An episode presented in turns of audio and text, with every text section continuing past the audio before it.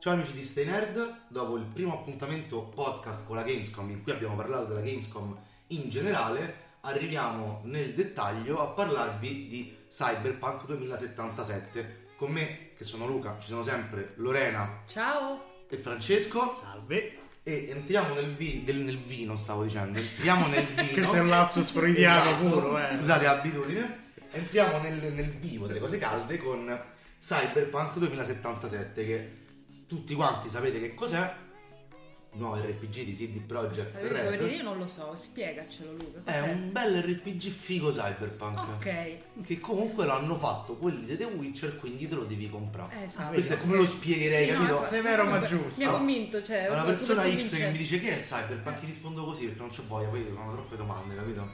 Va bene, va bene. Allora, Cyberpunk era alle 3 e 18 alla Gamescom con la stessa demo che era anche alle 3. Era, per quello mi sono sbagliato. Eh, certo. E era una demo hands off, quindi significa che ci stava giocando qualcuno in diretta a fianco a noi, non ci, stava non ci abbiamo giocato personalmente. E in realtà la cosa più figa di Cyberpunk qua era il posto, perché tu entravi nel- nell'area di Cyberpunk e avevano riprodotto il bar del gioco con eh, tutti i neon, poster sui muri, con le birrette, con l'etichetta di Cyberpunk del brand, ma veramente una Quelli che non ti hanno lasciato portare via l'aeroporto, Esatto. giusto? Esatto. Perfetto. Poi come poi quando presentarono Gwent c'era sempre un bar. Eh, cioè tipo la locanda a tema... esatto, questo sì. perché a CD Projekt evidentemente gli piacciono i videogiochi e beve. Eh, sì. È l'unica spiegazione utile. Sono polacchi, diciamo, quindi comunque Sì. è una caratteristica. Capito? Eh, ma ci Cioè, tengo a precisare, scusate, che l'appuntamento di cui sta parlando Luca, infatti era alle 10 del mattino. Cioè, Vabbè, però che fai? Però voglio dire, per Cioè- sciogliere un po' la ruggine del mattino, eh, voglio dire che certo. comunque quando una popolazione eh, ha vari modi di dire rispetto alla sbronza che si sta prendendo, Vuol dire eh, ovviamente Eh, eh, vuol sì. dire che è qualcosa di comunque Poi magari si importante, offendono, se non accetti Esatto. che fai? Infatti, le- infatti il giornalista vicino a me, che non so come si chiami, mh, penso fosse americano o inglese, che salutiamo, la birra gli aveva fatto effetto e parlava tutto un continuo, parlava. Neanche ti sei goduto in pace proprio. E, um, comunque, al netto di questo tizio che parlava tutto un continuo, abbiamo voluto vedere questa demo di 45 minuti. E la spiegazione in breve è: oh, raga, è proprio tanta, tanta roba. Comincia a dirci tanto Esatto, che succedeva Che nella demo. succede? Che succede? Succede che um, eh, si interpreta B, che è il protagonista, fino a qua è vero per Cyberpunk in generale. È il protagonista proprio dell'avventura o comunque no, è sempre No, no, discorso eh, di... si chiama B, è girare quello che ti crei all'inizio. Ah, ok. E la demo in realtà aveva tan- tanti passaggi che erano stati innestati in questa fase di gioco Mm. che non saranno presenti in quel momento. Ad esempio aveva mm, l'area iniziale, potevi personalizzare il personaggio, Mhm. essendo una fase avanzata di gioco ovviamente non sarà in quel punto, però era un'interessante occhiata sulla personalizzazione del personaggio. Mm, Poi ovviamente si vedevano i dialoghi, mm, nella personalizzazione vedevi anche che ovviamente potevi scegliere come in qualsiasi RPG la tua, la tua origine, quindi ragazzo di strada o ragazzo, eh, ragazzo cresciuto e nato all'interno delle corporazioni e come poi nei dialoghi questi, questi elementi andavano a sbloccare delle opzioni. Questo è interessante ma è abbastanza generico per qualsiasi RPG. Quello che era veramente interessante era la rappresentazione del quartiere Pacifica, che è un quartiere mh, creolo, uno pare dei sette quartieri che- in cui sarà ambientato il gioco, creolo. Una cosa molto figa è che mh, i locali, gli abitanti del quartiere, parlano in inglese, ma in alcuni momenti tra di loro parlano in creolo. Mm. Quindi la lingua è incomprensibile. Una per lingua noi. incomprensibile, Eh, però giocando con il Netrunner, non so se è un potenziamento specifico del Netrunner o è una cosa che a qualsiasi build costruisci, con un minimo di delay, un minimo di ritardo, ti traduceva quello che Quello che stavano stai dicendo, perché ok. è un potenziamento che traduceva, quindi magari parlava, è come se fosse un filo fuori sync di mezzo secondo e anche il sottotitolo faceva un po' mh, sfarfallava e poi andava a comporre la frase in inglese. Beh, ci Sì. sta appunto. Ci è sta, più, è- più realistico È molto effetto, interessante. È anche molto interessante il fatto che all'inizio della demo mh, si entrasse in questa chiesa, che era una classica chiesa eh, all'americana, quindi con un certo tipo di funzione religiosa che è molto diversa da- dalle funzioni religiose che normalmente io non frequento ma che si frequenta in Italia, ehm, però con queste croci al neon, cioè si sentiva che era un quartiere abitato da una specifica minoranza. E questo secondo me è, un- è veramente figo perché definisce, definisce tante cose, definisce anche dei rapporti di forza, poi all'interno del quartiere è interessante, parlo molto del quartiere perché in realtà è veramente una figata il world building del gioco per il poco poi che si è potuto vedere dalla demo e il quartiere è stato pensato come una località mh, diciamo di villeggiatura avrebbe detto mio nonno un po' come la, la, la Rimini La di Rimini. Cyberpunk Eh. però Beh. come succede poi spesso anche in Italia sono, sono cominciati a costruire alberghi strutture Quindi abusivismo. abusivismo, esatto, e nulla è stato concluso. Quindi sono questi alberghi pazzeschi costruiti, ma mh, a parte fatiscenti perché ovviamente Sono disabitati. sono disabitati e poi anche non conclusi. Quindi c'è questa popolazione, questa minoranza povera che vive in un posto che dovrebbe essere la super figata, eh? E invece è tutto fatiscente con questa, questa gang che si occupa principalmente del suo business principale è lo spaccio di droga. Un lavoro come un altro in fondo, no? Fa piacere sapere che le droghe sopravviveranno Esatto. nell'epoca cyberpunk. Ehm, E, proprio questa gang, i Voodoo Boys, che sono poi se ne è parlato molto, anche, in passa- anche negli ultimi mesi. Vabbè, perché ricordiamo che comunque Cyberpunk è tratto da un gioco Sì, da un gioco- dove mi sa che questa categoria cioè Non è un gioco, un gioco di dici- ruolo. gioco di ruolo perdono Sì, la lore è già stata costruita. Sì. Anzi, l'editore del gioco da tavola, leggevo, che ha recentemente pubblicato in versione PDF un, um, una nuova, un nuovo manuale, una nuova avventura che poi fa da raccordo con Cyberpunk. Quindi nel, nel racconto di Cyberpunk Pen and Paper, Cyberpunk gioco è canonico. sì E questo è piuttosto interessante. Ehm, comunque questi Voodoo Boys ci danno questo compito che è, mm, praticamente si accorgono che in un centro commerciale, anche quello mezzo non finito di costruire, eccetera, un altro gruppo, gli Animals se non sbaglio, e stanno muovendosi ed è una cosa un po' Anomala. anomala. Quindi inviano V il barra la protagonista, a seconda di come vogliamo Eh, costruire. ma il nella demo per esempio era uomo o donna? Ora ci arriviamo ah il la protagonista e a investigare su questo fatto. E quindi noi prendiamo la nostra bella motoretta, che è una bella moto, che vedendo oggi delle immagini, lì prima non l'ho visto, vedendo oggi delle immagini mi ha dato un botto di Akira, mi ha dato. Comunque Akira è un'altra opera cyberpunk appunto di una Eh, certa rilevanza. La cosa non stupisce più di tanto. esatto infatti E quindi si può, si può guidare la moto. È molto figo questo passaggio perché sulla superstrada che collega poi all'area, perché comunque è un open, world, che collega si passa a un certo punto, si, c'è, c'è un enorme cartello con scritto Welcome to, Paci- to Pacifica, Pacifica probabilmente, super figo con le palme, ti sembra che sta a Miami, no? Eh? Santa Monica e a sinistra sono questi edifici evidentemente fatiscenti. Ed è figo perché tutto il background i palazzi mh, tutto quello che succede tutto quello che fa da sfondo è animato è vivo. Cioè c'è un momento in cui c'è una conversazione mentre un elicottero comincia a sparare su un palazzo. Ah, Comincia a sparare su un palazzo ma gli spara per tipo due minuti e tu stai là e dici oh noi staremmo parlando. Fermati un attimo questo palazzo. E fino a un certo punto poi il palazzo effettivamente esplode quella parte che sta sparando, a cui sta sparando, e l'elicottero se ne va. Una cosa. Vabbè, ma era quindi una cosa esterna a quello che stava succedendo Diciamo che No, è un- sì, sì, esatto, è semplicemente fa scenario. da contorno alla Sì, vita di Ha Night molte City. chiavi di lettura, però. Eh. Però Più è- ci penso, più vedo tanti, tanti mia, riferimenti ragazzi. anche Esatto. alla realtà. Il che problema secondo me da- è che da raccontare la demo di Cyberpunk è, è difficile perché c'è talmente tanta roba che io posso pure parlarvi per un quarto d'ora di quanto è figa la struttura dei dialoghi, nonostante poi appunto, come vi ho detto, è una cosa che non è che non abbiamo visto, però è interessante, è sfumata, ha tantissime, tantissime interazioni dinamiche, logisticamente interessanti. Però in realtà il core della demo è la missione. Mhm. Semplicemente si raggiunge quest'area e gli sviluppatori hanno scelto di, di, mm, di farci infiltrare nell'area.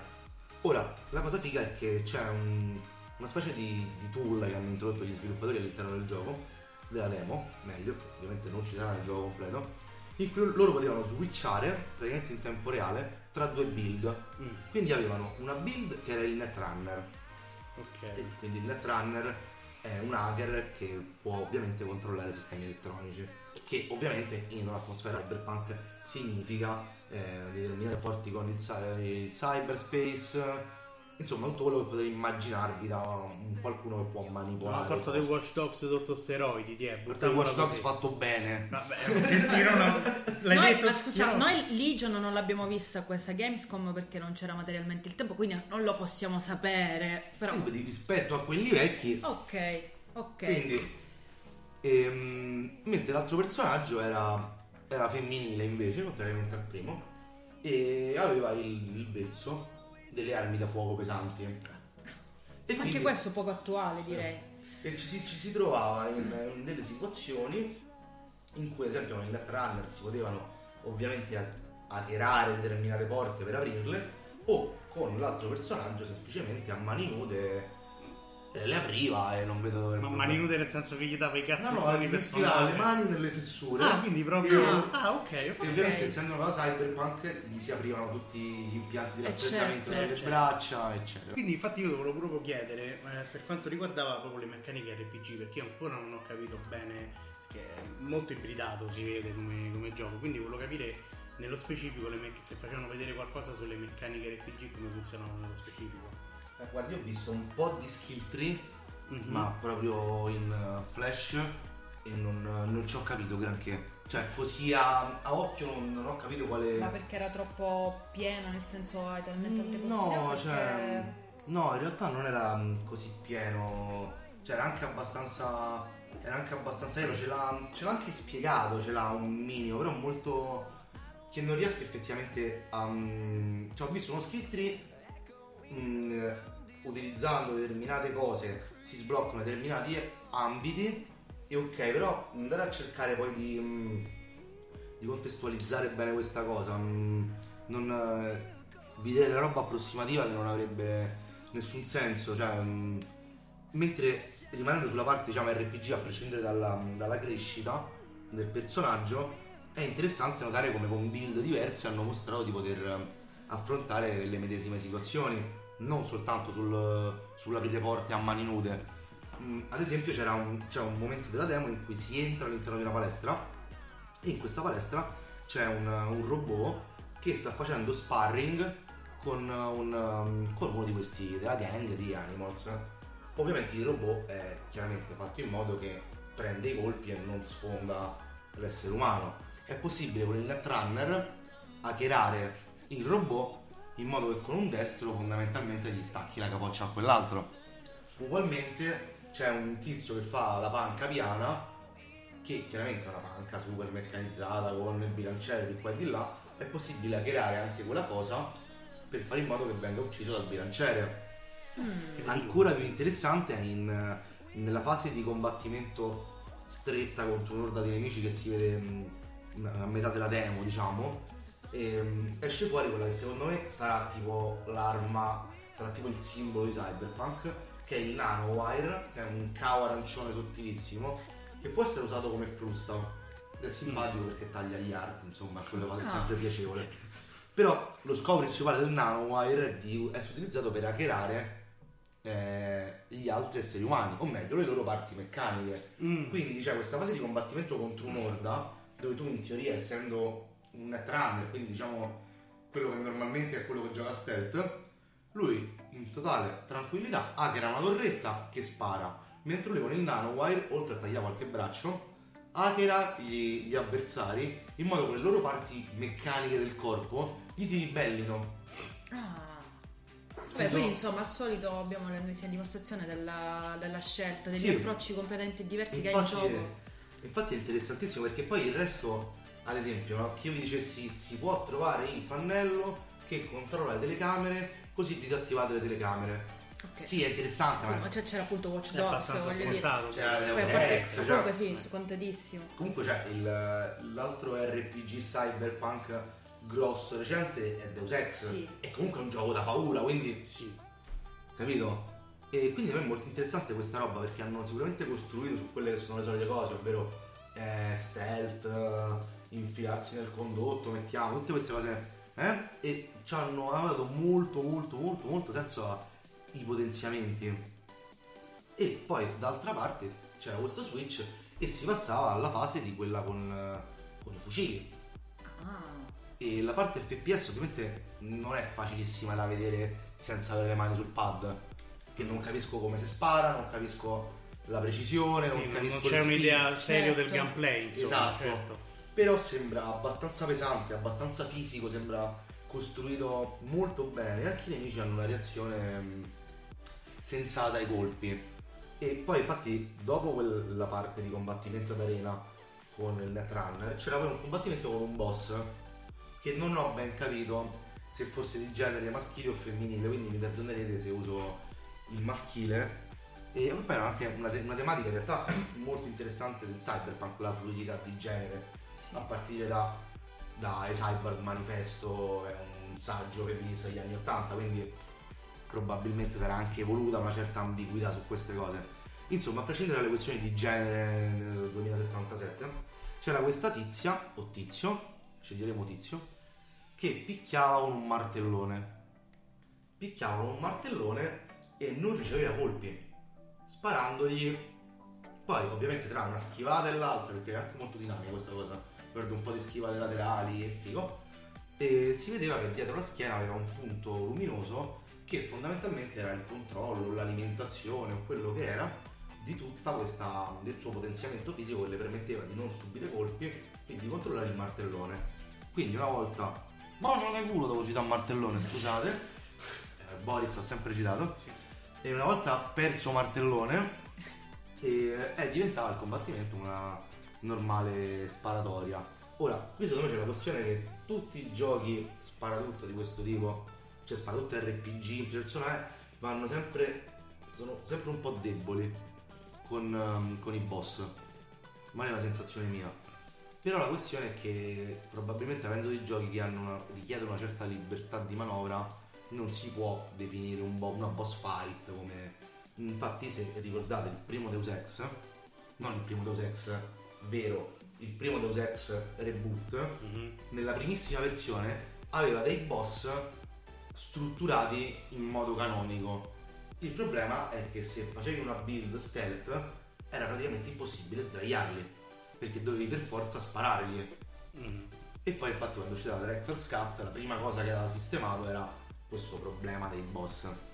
Quindi ehm, questo per dire la boss fight è interessante. Interessante anche il fatto che a metà boss fight il, il boss aggredisce V e gli comincia a fare l'hacking del cervello.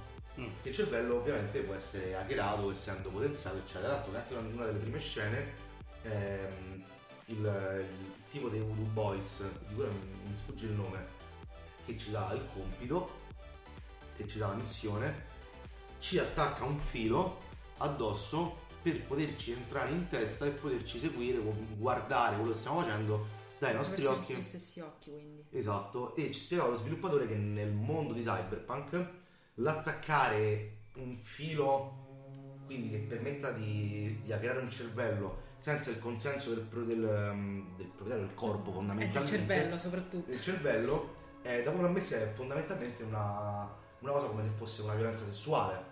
Che è una cosa che richiede Certo. ovviamente un certo tipo di consenso. Certo. Beh, più intimo di così, Eh, insomma, eh, non ce n'è, credo, insomma. Quindi comunque la missione poi fondamentalmente finisce con questa boss fight, poi c'è un momento successivo in cui si incontra un, uh, un poliziotto, ma non è la parte interessante, la parte interessante è che da questo poliziotto poi esce fuori che questi dei Voodoo Boys proprio dei puri non sono, quindi lì torna con una punta di incazzatura dai Voodoo Boys, parla con questo tizio, insomma, eccetera, e c'è la parte finale della demo che poi diventa interessante perché? Perché viene chiesto a V di immergersi in una vasca di ghiaccio ed è veramente fastidioso anche solo a vedersi perché ti immagini immerso in una vasca di ghiaccio con i cubetti di ghiaccio e viene mm, trasport- viene attaccato un cavo alla Matrix e viene trasportato barra trasportata nel cyberspazio che è un luogo fisico Mm. è un luogo che esiste, è un luogo esplorabile.